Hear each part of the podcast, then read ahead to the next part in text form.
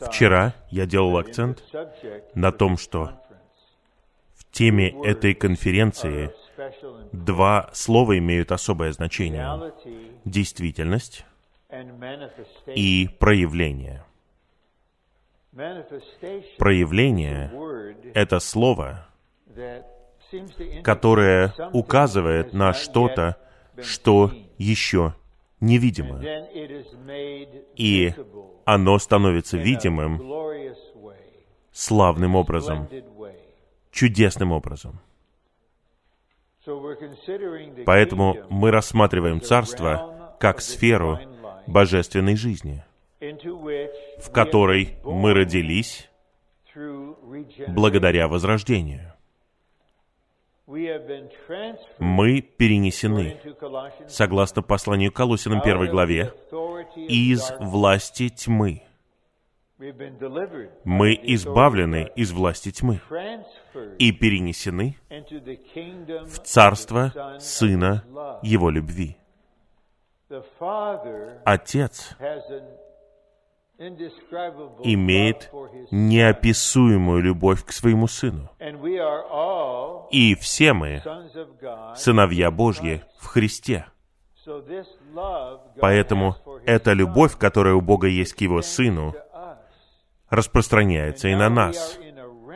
И сейчас мы находимся в сфере, которая называется Царство Сына Божьей любви. Атмосфера абсолютно связана с божественной любовью по отношению к Сыну, по отношению ко всем верующим и по отношению друг к другу. Это сфера полная света, сияния Бога, света, который исцеляет, света, который снабжает, света, который ведет. Мы находимся в сфере жизни. Здесь нет страха, здесь нет контроля, здесь есть любовь, свет и жизнь. Именно здесь мы находимся благодаря рождению. И Господь хочет получить группу людей, которые живут в действительности этого царства, позволяя этой действительности увеличиваться в них, чтобы, когда Он вернется, чтобы явить себя в славе и явить Царство в славе, мы будем там вместе с Ним. Мы будем царствовать с Ним, как сиянием солнца. Но для того, чтобы что-то было явлено, необходима внутренняя действительность сначала.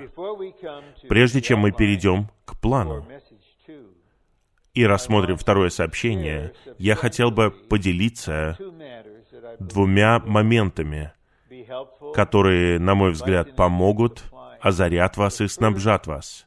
Первое — это что мы имеем в виду под действительностью.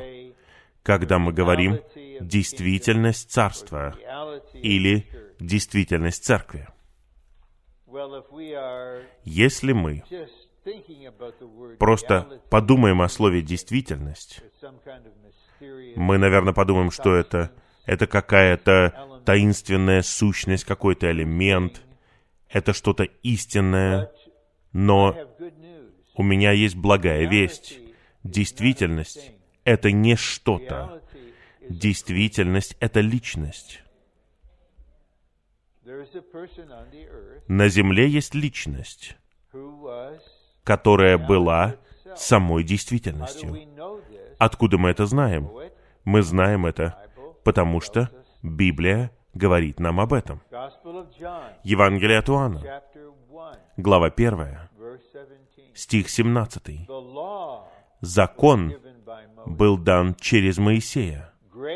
Благодать и действительность пришли через Иисуса Христа. Когда Господь Иисус пришел, на землю пришла действительность.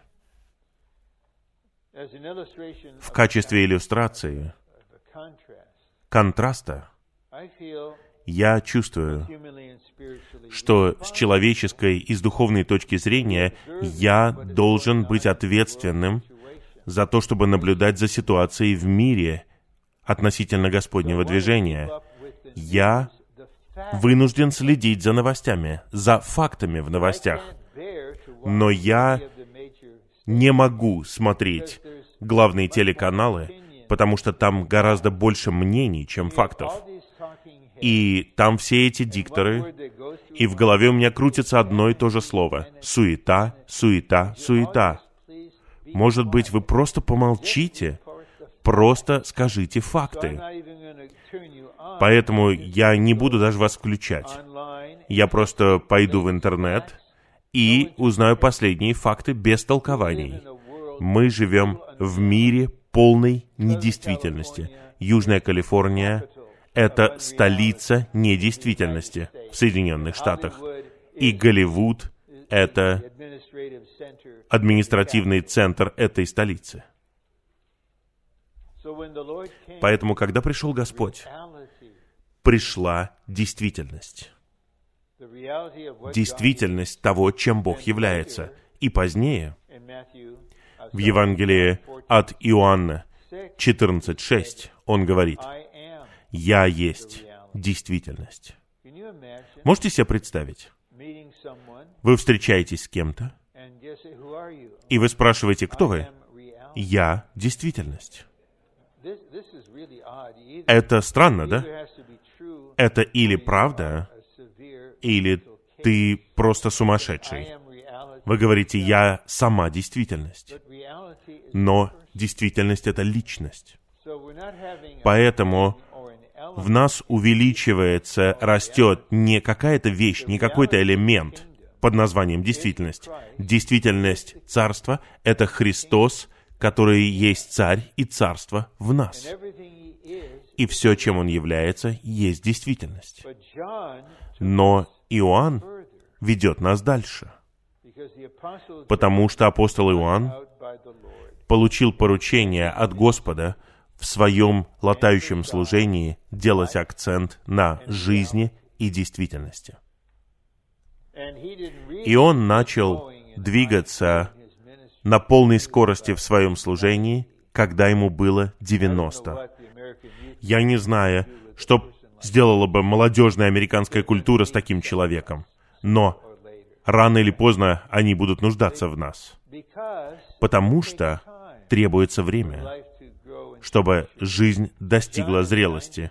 И вот Иоанну 90 с лишним лет, он пишет свое первое послание.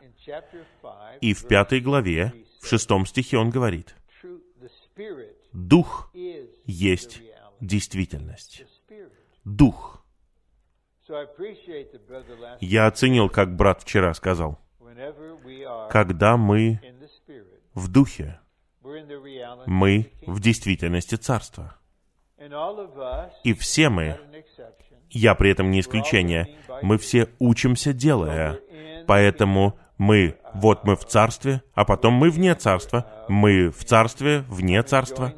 Я наслаждаюсь Господом, в то время как веду машину, я в царстве. Кто-то подрезает меня, я уже не в царстве. Я понимаю, что я не в царстве, поэтому мне нужно вернуться назад в царство. А когда я не в царстве, я задаюсь вопросом, а где же полиция? Почему его не арестуют? Итак, мы все учимся. Я учусь вместе с вами. Затем есть таинственный стих, который я хочу прочитать вам, потому что он так озаряет, и он также находится в первом послании Иоанна, в пятой главе, стих 20. Он говорит, «И мы знаем». Есть время верить, а есть время знать. Мы знаем, что Сын Божий пришел и дал нам понимание.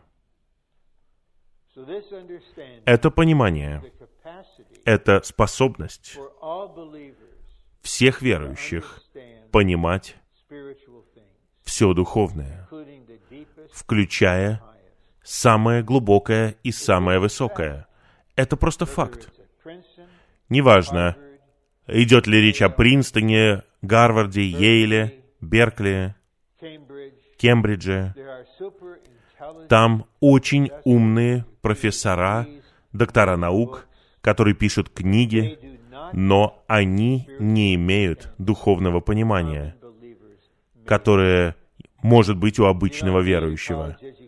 Вам не нужно университетское образование.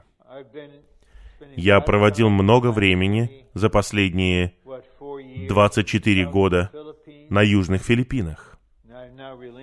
Теперь я перепоручил это более молодым братьям, они туда ездят. Мы представляем вершину божественного откровения. И подавляющее большинство братьев, которые являются там соработниками, их образование закончилось на третьем классе. Это ситуация третьего мира.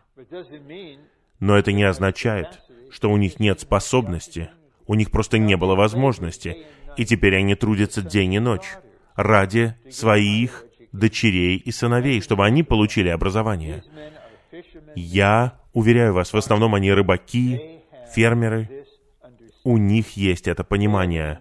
У них есть понимание, которого нет у профессоров богословия в Гарварде. Сын Божий пришел и дал нам понимание. Дал его. Чтобы мы знали, знали того, кто истинен. Это очень хороший перевод греческого текста. Знали того, кто истинен. Наверное, более точный перевод таков. Знали истинного. Греческий просто говорит истинного, действительного. Вот что пишет Иоанн. Вы узнаете действительного, истинного, то есть самого Бога в Сыне, чтобы мы узнали того, кто истинен. Послушайте, и мы в том, кто истинен. В Его Сыне, Иисусе Христе. Это есть истинный Бог и вечная жизнь. С одной стороны, когда мы уверовали в Господа, когда мы поверили в сердце, что Бог воскресил Его из мертвых, и исповедали, что Иисус — это Сын Божий, и призвали Его, Господь вошел в нас как Дух действительности. Евангелие от Иоанна, 16 глава. Дух действительности — это воскрешенный Христос, как животворящий Дух. Действительность вошла во всех нас. И наш пра-пра-пра-отец Давид молился об этом. И мы можем назвать это необычным контекстом. Его только что обличили в ужасных грехах. Он подстроил убийство Урии, хиттиянина, чтобы он мог захватить Версавию и сделать ее своей женой. Это ужасный, гигантский провал. Но он был озарен и получил дар покаяния. И при этом сокрушенный дух, сокрушенное сердце, как это показано в 51-м псалме, и он молился. Господь, Ты желаешь истины, Ты находишь отраду в истине во внутренности. Это часть действительности. Христос, который есть действительность. Он пропитывает внутренность нашего существа. Это личность, которая устраивает себе дом в нашем сердце, и личность распространяется в нас. Но с другой стороны, мы находимся в сфере действительности. Я отмечал, что в растительном царстве находится растительная жизнь. Животное царство, человеческое царство имеют соответствующую жизнь, а царство Божье только Бог имеет эту жизнь. Для того, чтобы мы были частью Его, мы должны родиться от Бога, чтобы иметь жизнь Бога, чтобы быть в этой сфере. Но это всего лишь вход. Мы сейчас находимся в действительности. Мы находимся в ней. И мы можем узнать ее. Мы знаем ее. Мы знаем, что Сын Божий пришел. Мы знаем действительного. И мы в действительном, будучи в Его Сыне, Иисусе Христе. И затем он говорит, это есть истинный Бог и вечная жизнь. Итак, мы с нетерпением ждем в будущем постепенного развития внутреннего, то есть увеличения Христа как божественной действительности, самой действительности, которая распространяется из нашего духа в наш разум,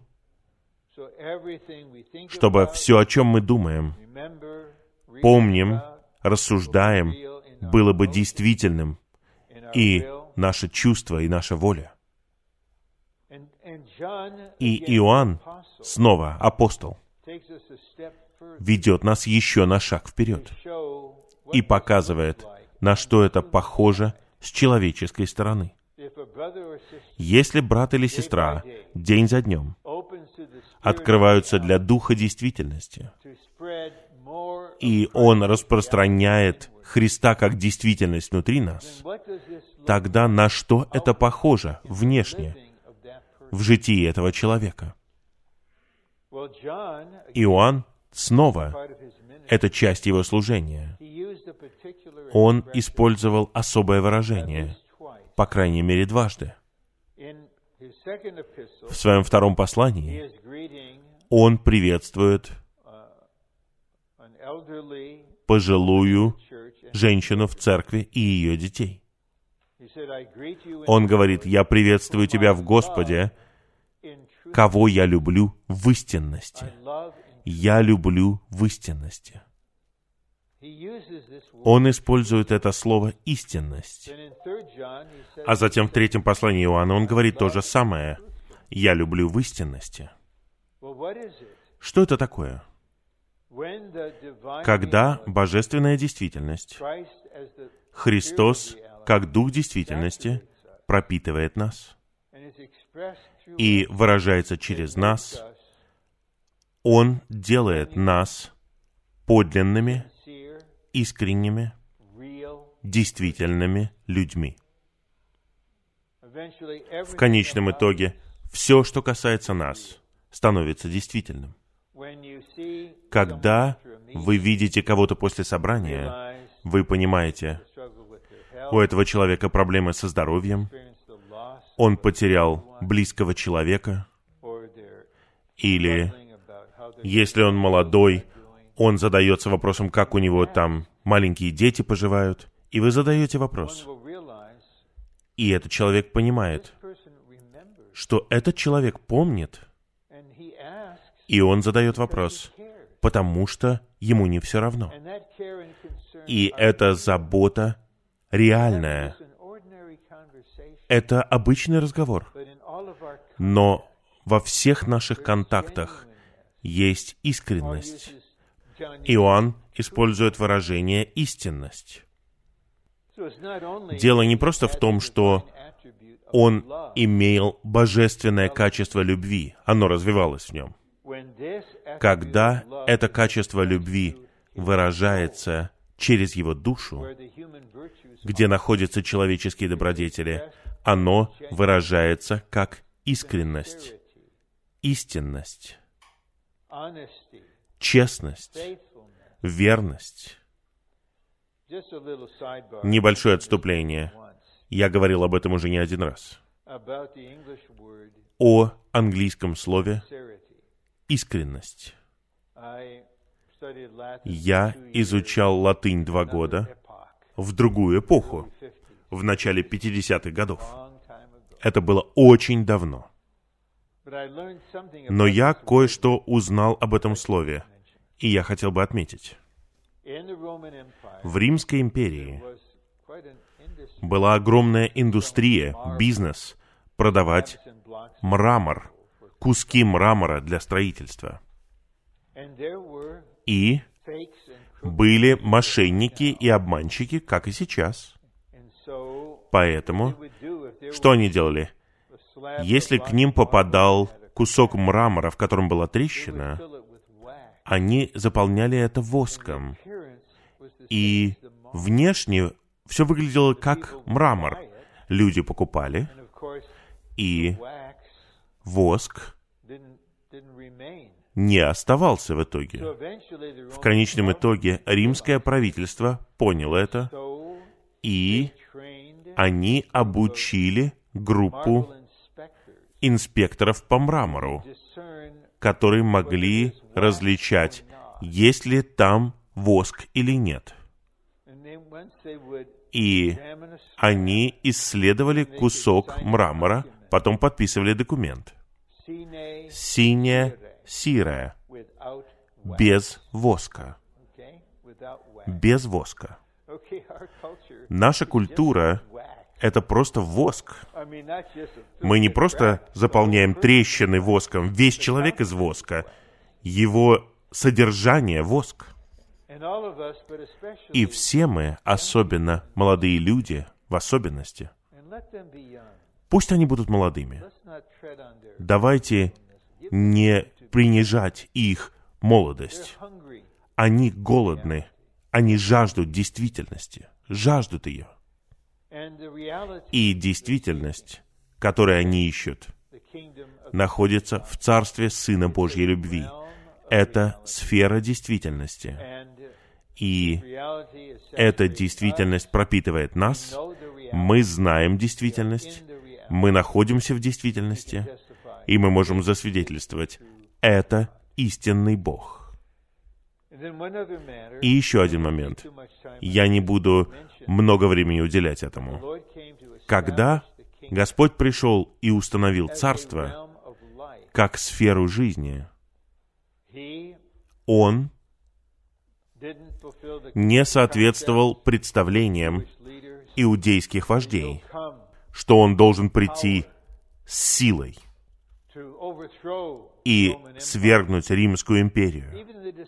Даже ученики, которые были с Господом три с половиной года, они услышали, как Он говорит с ними сорок дней после воскресения. Он вот-вот уйдет. И один из драгоценных братьев говорит, «Господь, у меня вопрос. Ты восстановишь царство Израилю сейчас? Ты сейчас это сделаешь?» И Господь в своем терпении дает мудрый ответ. Он говорит, «Нет, ваше поручение — быть моими свидетелями и возвещать Царство Божье как сферу жизни». Поэтому Господь не явил себя как царь физическим путем. Он пришел, чтобы сеять семя разбрасывать его свободно. Вот именно так. Мы должны представлять истину. Мы оставляем это Духу. Мы не знаем, кто избран, кто откликнется. У нас нету предпочтений. Мы просто говорим о Господе любому. Но семя, которым является сам Господь как Слово, ищет честного сердца. И семя может укорениться там. И мы используем эту метафору. Семя нуждается в почве. И сотворенное Богом человечество, особенно наше человеческое сердце, это почва, в которой семя растет. И в этой почве я следую за линией мысли брата Ли находятся питательные вещества. Все, что семени необходимо из почвы. Это комбинация. Когда мы открываемся для Господа и говорим, «Господь Иисус, я люблю Тебя, Господь, я обращаю мое сердце к Тебе, исходя из веры и любви. Я открываю свое существо для Тебя. Мы высвобождаем изнутри себя эти элементы, которые позволяют семени расти. Поэтому Господь такой смиренный и милостивый. Он вошел в меня незадолго до моего шестнадцатилетия. И я практически не знал, что он у меня там есть. И более или менее он просто оставался там тихо. Он был в тюрьме. Следующие одиннадцать лет. У меня были какие-то переживания, но только когда я попал под служение века в Господнем восстановлении, я понял, что у меня есть Дух, что Господь обитает во мне, как животворящий Дух, что у Бога есть желание наполнить наши сосуды самим собой, чтобы был отклик, такой простой. Я рад, что мы спели гимн 570 прекращу борьбу я, чтобы жизнь твоя. Если мы просто остановимся и поймем, насколько это простой вопрос, истина глубокая, но жизненные практики очень простые.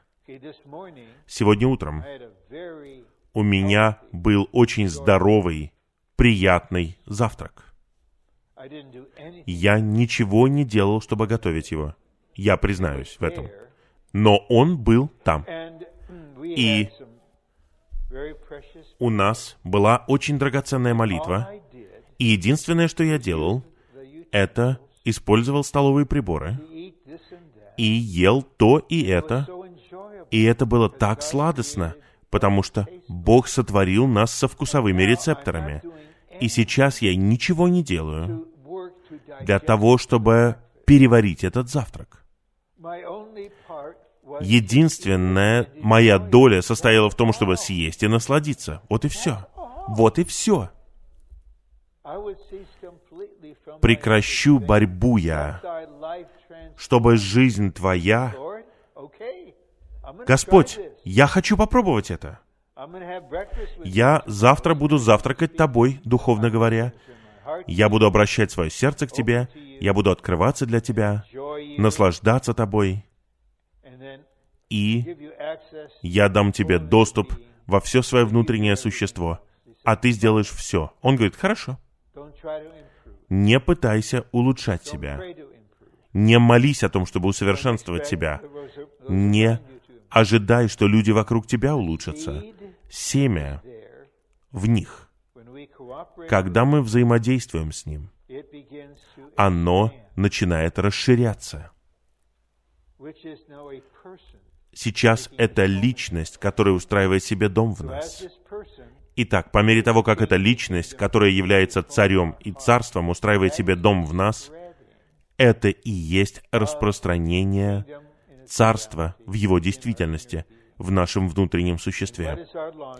И в чем состоит наше стремление и о чем молится Господь?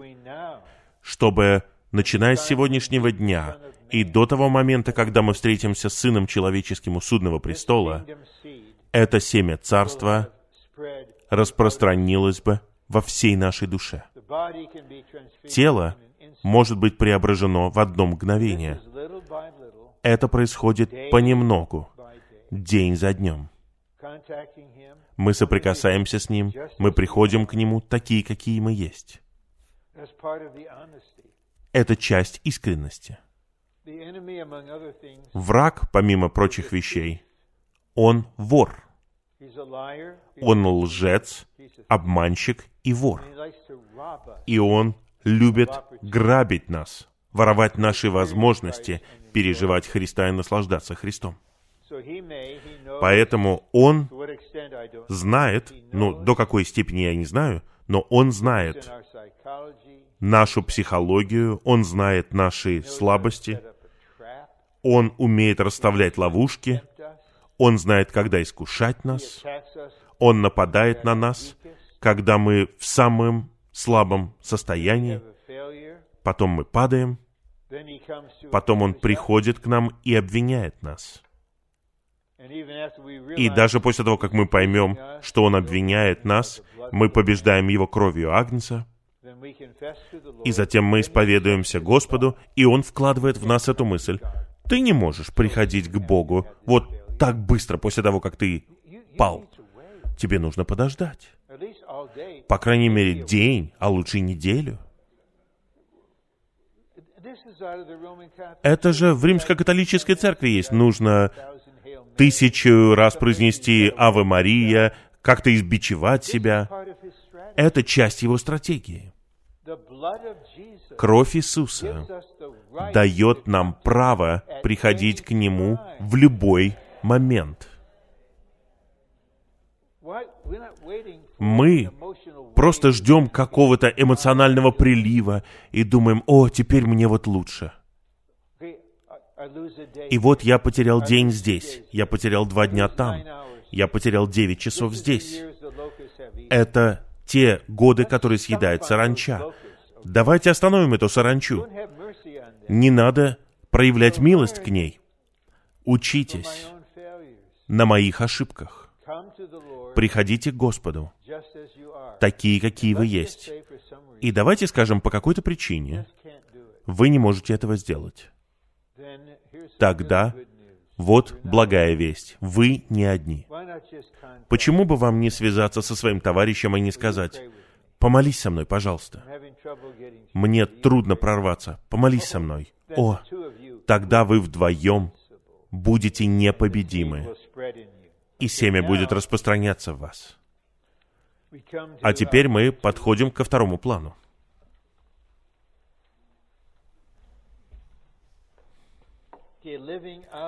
являть своей жизнью обитающего в нас Христа, как нашу превосходящую праведность, чтобы участвовать в проявлении Царства Небес. Есть какие-то слова, духовные слова, которые очень теплые, любовь, благодать, милость, но праведность — это довольно весомое слово. Праведность. Пожалуйста, поговорите со мной о любви Господа Иисуса, о Его терпении. Покажите мне стихи, где говорится, что благость Божья ведет тебя к покаянию. Иногда бывает, что я говорю об этом, но мне нужно быть верным перед Господом и перед Его Словом и перед вами. Особенно когда речь идет о Царстве. Мы должны сосредоточить одно сообщение на праведности. В Евангелии от Матфея 6.33 Господь соединяет Царство с праведностью. Ищите прежде Его Царство и Его праведности. В предыдущей главе, в главе 5, мы читаем, «Блаженные, алчущие и жаждущие праведности, справедливости, равенства, общество, в котором нету предвзятости, нет предпочтений, нет тех, кто выше, тех, кто ниже. Никого не обвиняют ложно и никого не сажают в тюрьму по ложному обвинению. Больше нет войны. Никого не отвергают по тем или иным причинам. Никого не унижают по тем или иным причинам. Когда остановится любая преступная деятельность? Я не участвую в дебатах об оружии и так далее. Мы знаем, что кто-то говорит, мы хотим ужесточить продажу оружия. Ну, я хотел бы задать сенаторам вопрос. А что вы будете делать, когда плохие парни приобретут нелегальное оружие? Как вы позаботитесь об этом? Вместо того, чтобы делать акцент на этом, они не могут, не могут.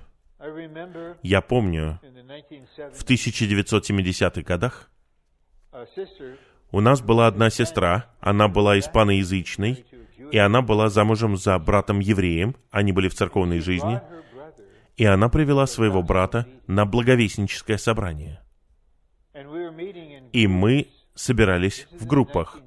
Это в 70-е годы было. И он был очень активен в организации, которая тогда называлась «Сила Чекано». Оно соответствовало движению чернокожих. В них был голод по справедливости и равенству. И он был очень активным в этом движении. Мы сели в круг, и я просто коснулся его чувства. Это что-то благородное, это что-то справедливое. Ты хочешь, чтобы к твоему народу относились справедливо. Я хочу сказать вам, у Бога точно такое же чувство в отношении всего человеческого рода, в отношении всего общества. Он полностью осознает это. Он не просто спасает людей и приводит их на небо. Божий путь состоит в том, чтобы принести Его Царство на землю. Это Его путь, решение всех проблем. Ты хочешь участвовать в этом? И тогда он по-настоящему помолился и призвал Господа.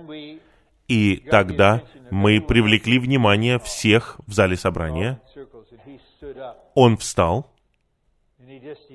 и провозгласил, «Я спасен!»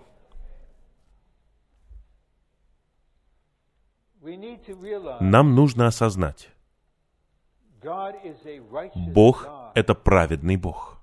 Мы живем в веке благодати. И из-за этого Он терпит и ждет. Но придет время, очень скоро, когда мы вознесем определенные молитвы вместе, такие, какие мы никогда не возносили до этого. И брат Ли открывает путь в жизни изучения откровения. Мы будем восклицать Господу, сколько еще ты будешь ждать? Сколько ты будешь позволять этому продолжаться? Этому злу, неправедности, бунту, бесчеловечности, ненависти, войнам. Господь, оправдай себя. Ты святой и праведный Бог. Люди царства имеют чувство об этом. Мы входим в видение Бога в отношении всей земли. Поэтому Он хочет, чтобы мы искали Его праведности. Просто подумайте над этим стихом. В Экклезиасте. Это близкая цитата, не точная цитата, но близкая, что из-за того, что грех неправедного человека судится не быстро, сердца сынов человеческих обращаются к тому, чтобы делать зло, потому что нету быстрого суда. Люди смеются. Я привожу пример, я не оправдываю это. Есть государства, где есть смертная казнь, но из-за коррупции, из-за несправедливости, из-за расовой дискриминации происходит много ошибок. И вот, предположим, мы оказались под совершенно справедливым правительством, и кто-то совершил убийство. Сегодня утром его судили в час, признали виновным в убийстве, и в шесть часов его казнили. Это покажет всем кое-что. Но у нас не может быть такой справедливости в коррумпированном, искаженном, искривленном, дискриминационном обществе. Но есть стремление, даже есть стремление в людях к праведности, к справедливости, к миру. Поэтому Царство Божье это сфера праведности. И когда век обратится от века благодати, наступит век праведности. Эта справедливость будет по всей земле. И те, кто будет царствовать, будут утверждать ее, будут цари над Фениксом. Мне интересно, что они будут делать в Лас-Вегасе. Сначала сожгут все казино и скажут, пустыня цветет, а теперь выращиваете фрукты и овощи. Я верю в это. Грядущее царство будет веком праведности. И на основании праведности будет мир. У тех, кто протестует, есть какая-то суть. Если нет справедливости, как может быть мир? Поэтому есть аспект царства. Но мне нужно кое-что сказать, и потом мы рассмотрим этот план. Но мне нужно кое-что сказать о том, что такое праведность. Это значит, что мы правы по отношению ко всем вещам, ко всем людям и ко всему, согласно Богу. Согласно Богу. Я помню свидетельство, мне оно так понравилось. Это был брат в Коннектикуте. Он говорил нам о своем переживании. Вскоре после того, как он был спасен, он по-настоящему был спасен. И затем к нему пришло письмо от налоговой инспекции, что его подвергают аудиту, и ему нужно было прийти туда. Я сомневаюсь, что у кого-либо, кто работает в налоговой инспекции, было такое переживание. Он зашел в налоговую инспекцию и закричал, «Я виновен! Я виновен! Я все это делал! Я обманывал! Я не прав! Я каюсь! Я здесь для того, чтобы все исправить!» Это была спонтанная реакция драгоценного брата, который сейчас живет в Царстве Божьем с праведным царем в нем. А со стороны Бога у Бога много качеств. Он есть любовь. Но Бог не обязан любить вот того человека. Бог должен быть праведным. У него нет выбора. Он должен быть праведным по отношению ко всем и ко всему. 89-й Псалом, стих 14 говорит, что праведность — это основание Божьего престола. Поэтому в нашем переживании будет два этапа переживания этого лично, и эти два этапа показаны на примере двух видов одежды. Первое — это 15 глава Евангелия от Луки. Блудный сын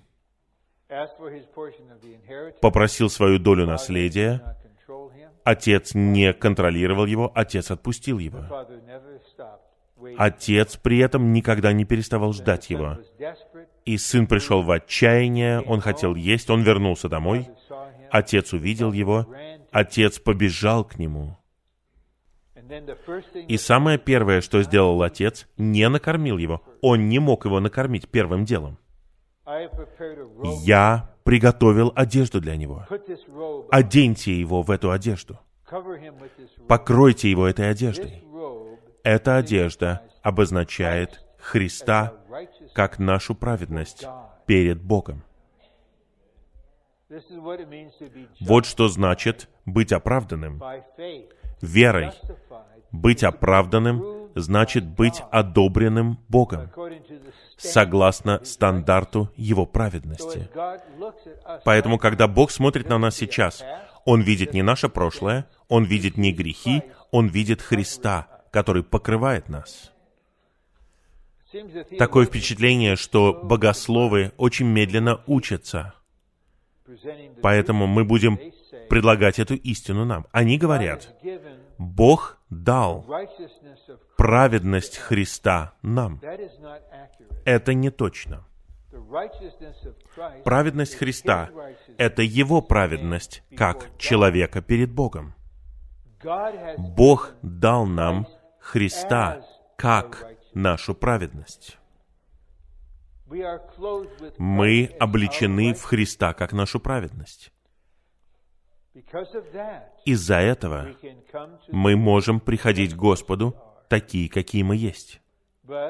Но я рад, что испаноязычные святые читали по-испански. Неважно, на каком языке вы говорите, если у вас есть переводчик, пожалуйста, выходите и говорите. Но мы читали из Евангелия от Матфея 22 главы. И контекст там — это свадебный ужин. И туда кто-то приходит, и тогда распорядитель подходит к нему и говорит, «А как ты сюда зашел?» Без свадебной одежды. Это твое требование. Удалите его. И его выбросили. Ну, некоторые ошибочно утверждают, что он был не спасен. Он не имел одежды из 15 главы Евангелия от Луки. Нет. Контекст говорит обо всех верующих. Поэтому должна быть вторая одежда, которую мы должны носить на свадьбу. Помните об этом. Сейчас мы говорим о 19 главе Откровения. «Приходите, возрадуйтесь, наступил брак Агнца, его жена приготовила себя, и внимание теперь переключается на ее свадебную одежду. И она называется праведностями святых. Праведности — это необычное слово, праведности. Но это ее свадебная одежда. И ее свадебная одежда — это свадебная одежда в 22 главе Евангелия от Матфея. Это другая праведность перед Богом. У нас есть Христос как наша праведность, который покрывает нас объективно. Наше существо еще не преобразовано. Но, чтобы быть невестой Христа, мы должны быть точно такими же, как Он. Мы должны соответствовать Ему. Поэтому нам необходима другая праведность.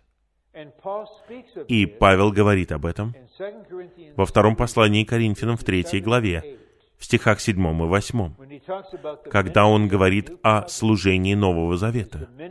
Это служение Духа и служение праведности. Служение Духа снабжает вас воскрешенным Христом как Духом, который становится вашей жизнью, жизненным снабжением и всем внутренне. Но мы были сотворены, чтобы выражать Бога. И орган выражения — это душа. Итак, Христос, который является жизнью в нашем духе, хочет пропитать нашу душу и быть выраженным и сиять. Поэтому Павел также говорит, что у нас есть служение праведности. Это служение, которое воодушевляет святых и снабжает святых. Переживать Христа как Духа внутри. И позволять этому Христу выражаться через них в конкретных действиях их жизни. Неважно, идет ли речь о вождении или о работе, часы вашей работы принадлежат компании. Это не ваше время для занятия МЗП. Вы должны исполнять свою работу. Когда вы это делаете, вы едины с Христом, который живет в вас. Итак, праведности — это серия конкретных действий в нашем житии и в служении, в которых мы выражаем Христа, который является Духом в нашем Духе. Итак, братья собираются вместе, молятся. Я увидел брата Ермона. У него не было вот такой вот формы. Я сказал, Ермон, ты будешь с детьми, да? Да. Он ведущий брат в церкви, он с детьми. Не нужно носить такую форму, когда ты с детьми. Это конкретное действие в служении.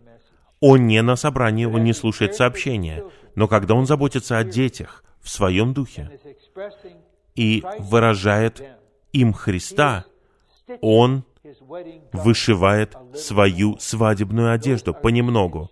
Это и есть стишки. Ключевой момент состоит в том, что если мы хотим быть невестой Христа в 19 главе Откровения и наслаждаться свадебным пиром в течение тысячи лет, нам необходимо готовить свадебную одежду сейчас.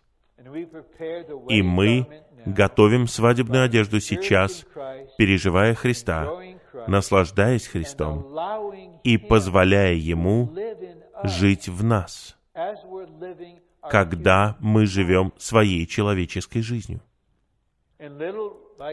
И понемногу это выражение увеличивается через наш разум, через наши чувства, через наши решения.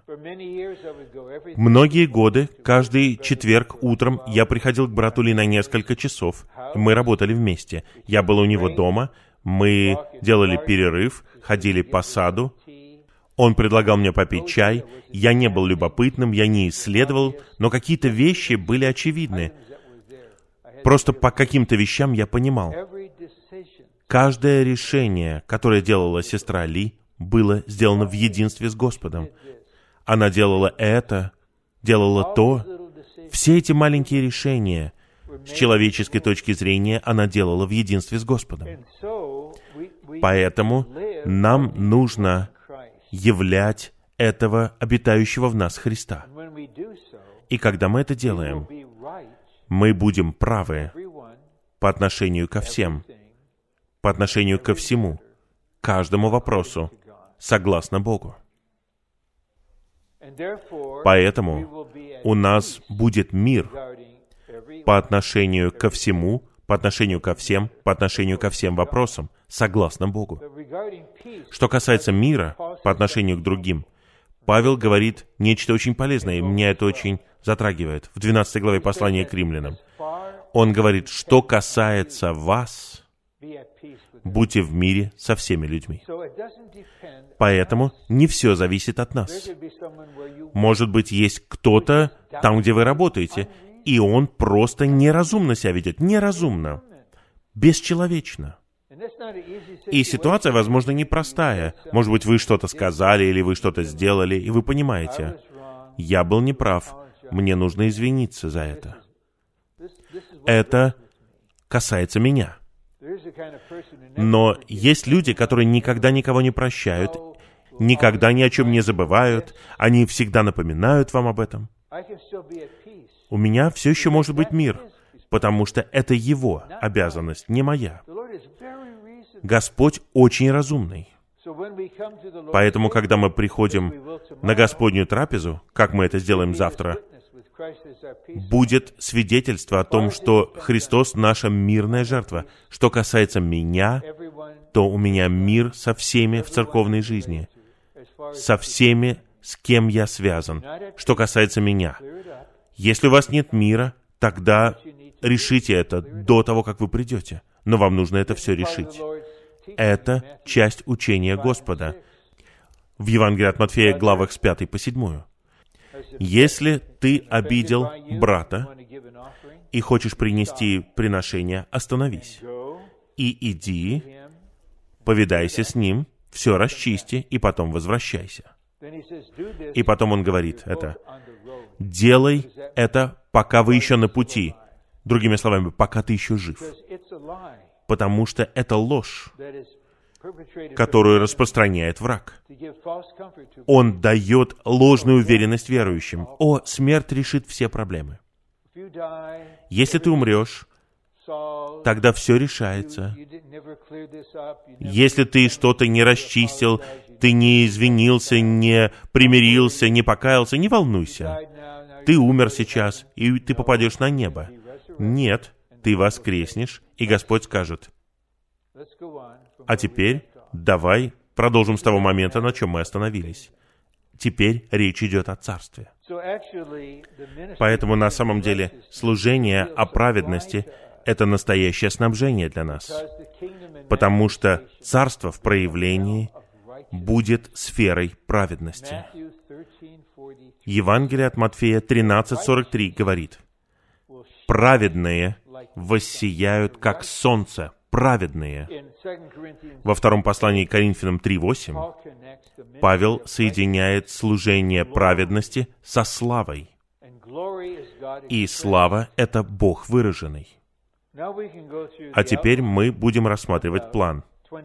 И где-то минут за 20 его рассмотрим. Он довольно короткий. Мы просто подчеркнем какие-то положения. То, что они напечатаны, это помощь для вас в будущем.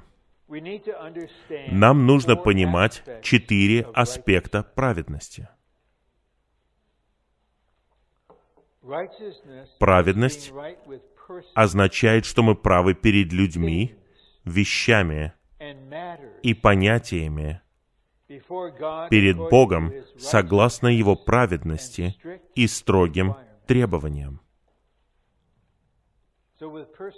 Что касается людей, вещей, предположим, я пытаюсь что-то сделать на телефоне, и я разозлился, и я бросаю его.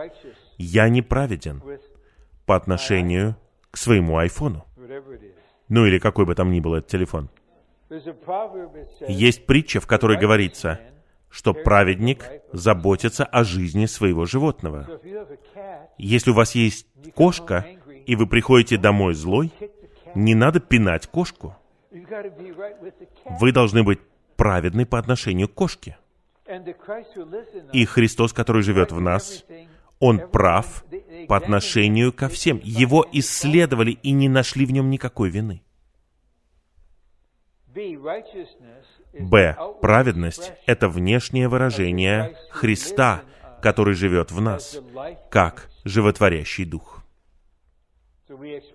Итак, мы выражаем Его, когда мы ходим согласно Духу, и мы один Дух с Ним.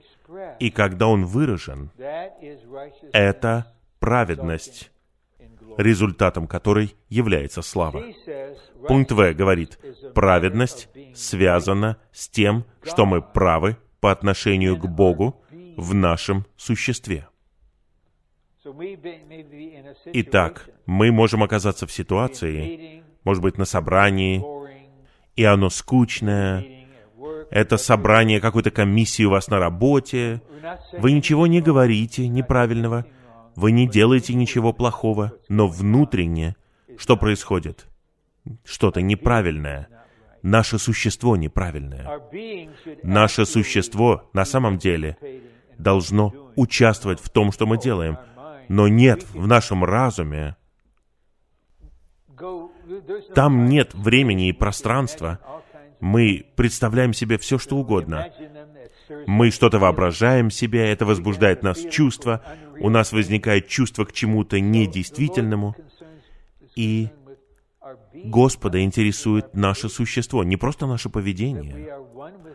Мы должны быть едины с Ним в нашем существе. Пункт Г продолжает. Праведность связана с Божьим Царством и относится к Божьему правительству, управлению и правлению. Что является основополагающим фактором в Венесуэле? У них были огромные запасы нефти. А теперь одного американского журналиста арестовало правительство за то, что он снимал детей, которые пытаются найти объедки в мусоре, чтобы наесться. Это фундаментальная неправедность. Есть ли праведное правительство на земле? Я думаю, что Господь скажет, это не абсолютно праведное, но относительно праведно. Лучше быть здесь, чем в Северной Корее. Лучше быть здесь, чем на Кубе. Я помню, когда одного мальчика забрали от родственников и отвезли назад на Кубу. И один человек в палате представителей сказал, у него будет замечательная жизнь на Кубе. И я подумал про себя, депутат такой-то, такой-то, ни у кого, кроме Фиделя Кастро, не может быть чудесной жизни на Кубе. Я там был. Это просто остров-тюрьма. Остров-тюрьма. Но Бог праведен в своем правлении. И чем больше мы живем в Царстве, тем больше у нас будет такое желание. Господь, принеси свое праведное правление в Соединенные Штаты. И даже если еще не пришло время явить это, покончи с этой ситуацией, с той ситуацией, согласно праведности. Если мы безразличны в этом вопросе, это показывает пробел в нашем развитии. И Господь однажды сосредоточится на этом, чтобы мы были обучены и царствовали как цари. Второй римский пункт. Чтобы жить в действительности Царства Небес сегодня и участвовать в его проявлении в будущем,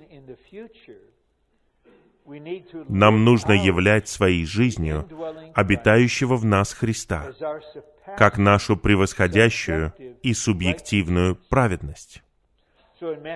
Поэтому в Евангелии от Матфея 5.20 Господь говорит, что ваша праведность должна превзойти праведность фарисеев. Все у них было внешним. Вам необходима внутренняя праведность. Я хотел бы подчеркнуть кое-что. Это явление подразумевает гармонию между нашей душой и нашим духом. В природной жизни наша душа хочет жить самостоятельно. Хотя Христос находится в нашем духе, она хочет жить сама. Мне нравится это, мне не нравится то, хочу поехать сюда, хочу купить вот это, мне вот это не нравится, вот то, это. И что выражается, это наше «я». Поэтому я не терплю этих телеведущих. Их «я» выражается, а за их «я» стоит сатана. Я не собираюсь сидеть в своей гостиной и смотреть, как выражается сатана в этих телеведущих. И все становится только хуже.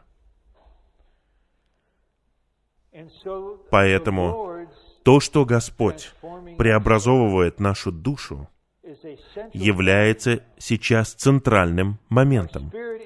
Наш дух — это орган, который соприкасается с Богом, принимает Бога и содержит Бога. Наша душа — это орган, который наслаждается им и выражает его. Во все большей степени наш разум будет обращен к Духу, и будет своего рода брак в нас. Слитый Дух — это муж, душа — это жена, они любящая пара, поэтому сейчас Христос, который находится в нашем Духе, может сиять через нашу душу.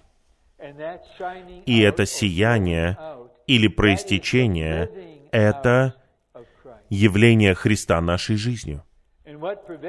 Что мешает этому?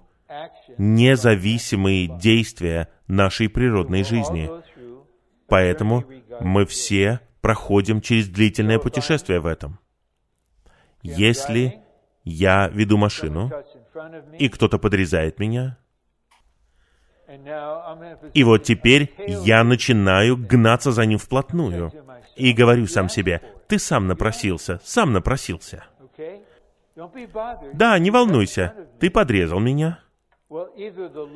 Или Господь, или кто-то рядом со мной скажет что-то против моих чувств. Рон, пожалуйста, просто нажми на тормоза и позволь этому человеку уехать. Просто отпусти его. Если я обращусь к Духу, и я един с Господом, и я нахожусь под Его правлением, я коснусь тормозов и отпущу его. Но если я веду себя как мачо, я скажу, что? Значит, я сдаюсь перед ним? Я не сдамся ему. Я преподам ему урок. Ну, это показывает, что все мы в этом процессе. Если у нас слишком высокое представление о нашем продвижении вперед, тогда Господь, возможно, использует автомобильное движение в Финиксе и покажет вам, ты еще не готов к восхищению. Господь растет в тебе, но ты еще не готов к восхищению. Пока. Поэтому явление в нашей жизни происходит через душу. И чем больше мы являем Христа в конкретных вещах, которые мы делаем, если вы мать или бабушка, вы читаете «Любопытный Джордж покупает iPad», наверное, такой книги еще нет пока, 47 раз, вы сможете это сделать в слитом духе и выражать Христа этой маленькой девочке. Но если вы... Я не думаю, что я единственный, кто пытался это сделать. Я не хочу читать «Любопытный Джордж». Я хочу читать «Войну и мир». Я хочу читать что-то стимулирующее. А теперь я на уровне этого ребенка. Я пропущу какие-то страницы. И как только я это делаю, они говорят, папа, ты пропустил страницу. Откуда они знают? Но потому что они заучили наизусть все. Потому что вопрос не в любопытном Джордже, а в том, что она хочет быть с вами. С вами. Поэтому, по большей части, наша повседневная жизнь наполнена вот такими моментами. Это не какая-то драма или какое-то возбуждение или приключение в повседневной жизни. Мы понемногу учимся позволять Господу жить и выражаться. И тогда другая одежда вышивается. А теперь подпункты. Под праведностью в Евангелии от Матфея 5.20 понимается не столько объективная праведность, то есть Христос, которого мы приняли, когда уверовали в Него, и благодаря этому были оправданы перед Богом. Под праведностью в Евангелии от Матфея 5.20 понимается сколько субъективная праведность, то есть обитающий в нас Христос, которого мы являем своей жизнью как нашу праведность, чтобы жить в действительности Царства сегодня и войти в его проявление в будущем. В послании к римлянам 14.17 мы видим слово о Царстве, и последовательность очень важна. Царство Божье — это праведность, мир и радость в Святом Духе. Это три указателя. Праведность. Вы правы через Христа. Вот по отношению к этому. Тогда вы в Царстве. Потом у вас есть мир. Это более глубокая уверенность. Но наивысшее указание того, что вы в действительности Царство, это радость в Святом Духе. И нам всем необходимо это. Я снова обличаю врага. Он обкрадывал меня, по крайней мере, 20 лет, обкрадывал меня. И он играл с моим разумом и моей предрасположенностью и обкрадывал меня. Как он это делал? Я просто останавливался на мире. Я думал, что радость и счастье — это для поверхностных людей. У меня есть мир, этого достаточно. Пока кто-то, член тела, не сказал мне в откровенном общении, Рон, ты лишаешь себя такого наслаждения Господом. Снова и снова. Я не устаю это говорить. Последние написанные слова брата Вочмана не такие. Я сохранил свою радость. Как он мог это сделать в такой обстановке? 20 лет. В физических страданиях. С больным сердцем. Потому что он находился в действительности царства постоянно.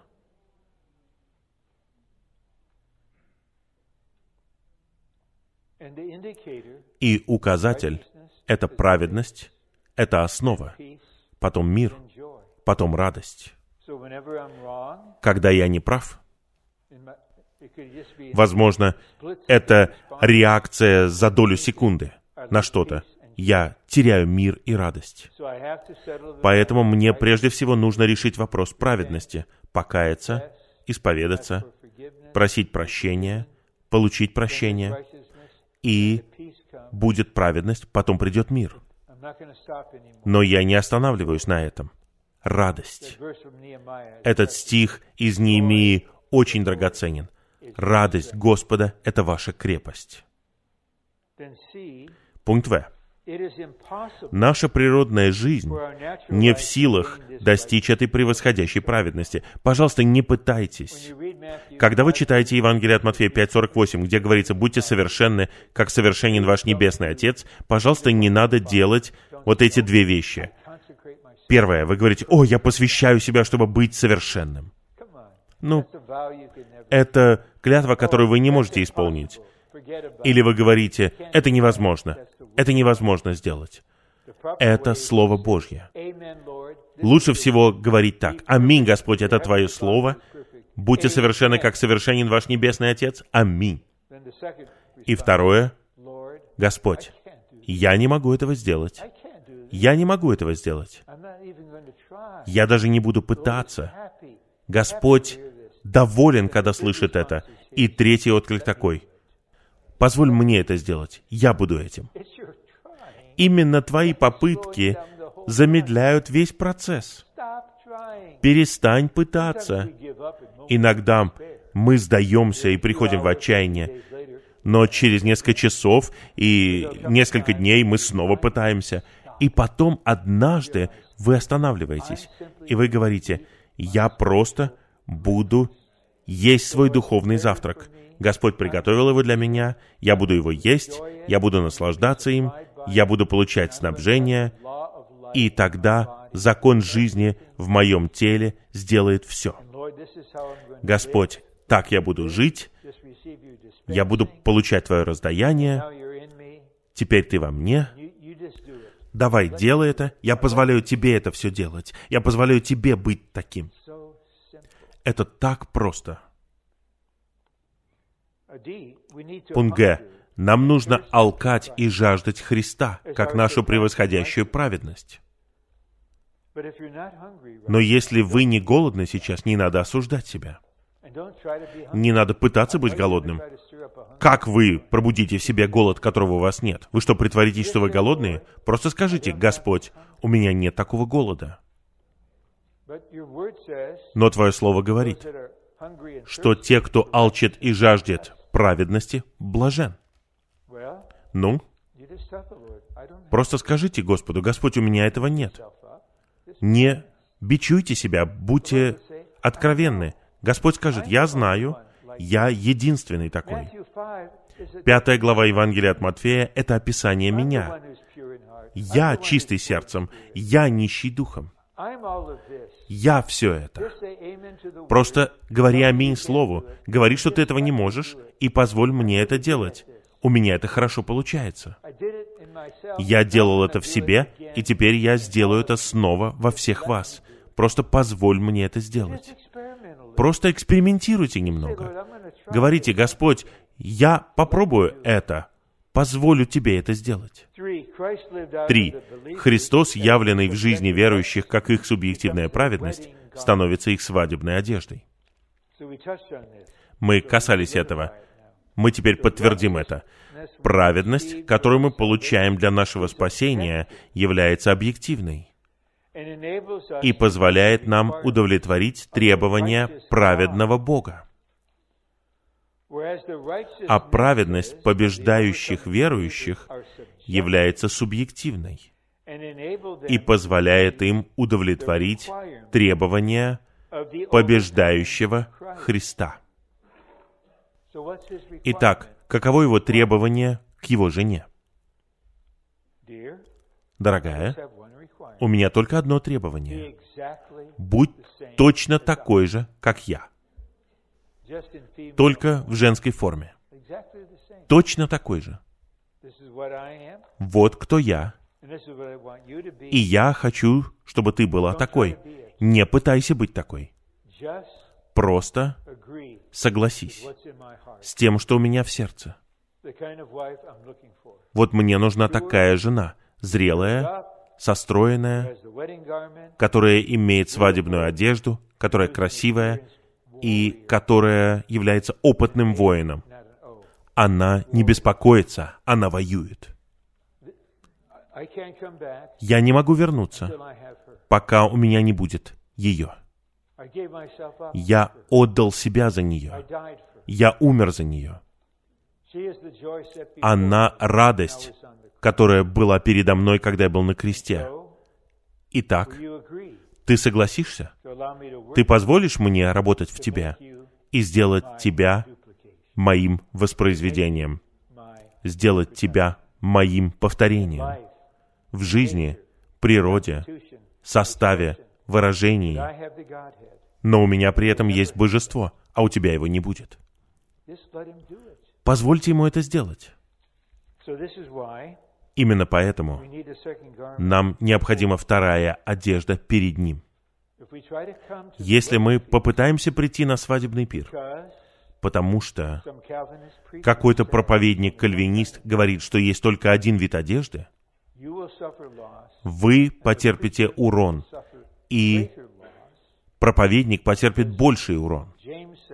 Потому что, как говорит Иаков, немногие из вас должны становиться учителями. Те, кто учат, получат больший суд. Миллионы верующих смогут сказать, «Я не знал об этом». Это не оправдание, но он скажет, «Я знаю». Твое наказание будет меньше, чем у тех, кто знал. Ты был под этим учением, догматическим, авторитарным учением. И когда ты сказал пастору, что ты прочитал примечание в восстановительном переводе, он сказал, нет, это ересь, не верь в это. Кальвин такого не говорил. И тогда ты испугался. Но насколько мы блаженны, когда мы знаем истину. Но с благословением приходит и ответственность. Потому что когда мы встретимся с Господом, и я встречусь с Господом, какая ответственность ляжет на меня? У меня нет выбора. Я должен исполнять свою функцию, у меня нет выбора. Я не смогу сказать, Господь, я не знал. Он скажет, когда ты был студентом, богословом, ты не знал. Но ты был в восстановлении больше 52 лет. Ты не можешь сказать, что ты не знал. Рон, ты просто не взаимодействовал со мной. Я не хочу услышать такого. Я не хочу оказаться во внешней тьме после того, как я говорил конференции на эту тему. Я хочу учиться со всеми вами. Я хочу двигаться вперед со всеми вами чтобы мы были на свадебном пире вместе. Вы хотите? О, я с нетерпением жду, когда я окажусь там, где будет день длиной в тысячу лет. И, возможно, мы будем общаться друг с другом и скажем, помнишь эту конференцию в Финиксе в 2019 году, где мы говорили о свадебной одежде? Смотри, она у нас есть. Господь верен. И пункт В. Только те, кто имеет вторую одежду, будут избраны и достойны участвовать в свадебном пире Агнца. В Откровении говорится, блаженны те, кто призван на свадебный пир Агнца. Пусть все мы, как бы Господь не сообщил нам об этом, все мы получим приглашение от жениха. Приди на мой свадебный пир. Я приготовил тебя, и ты сам приготовил себя.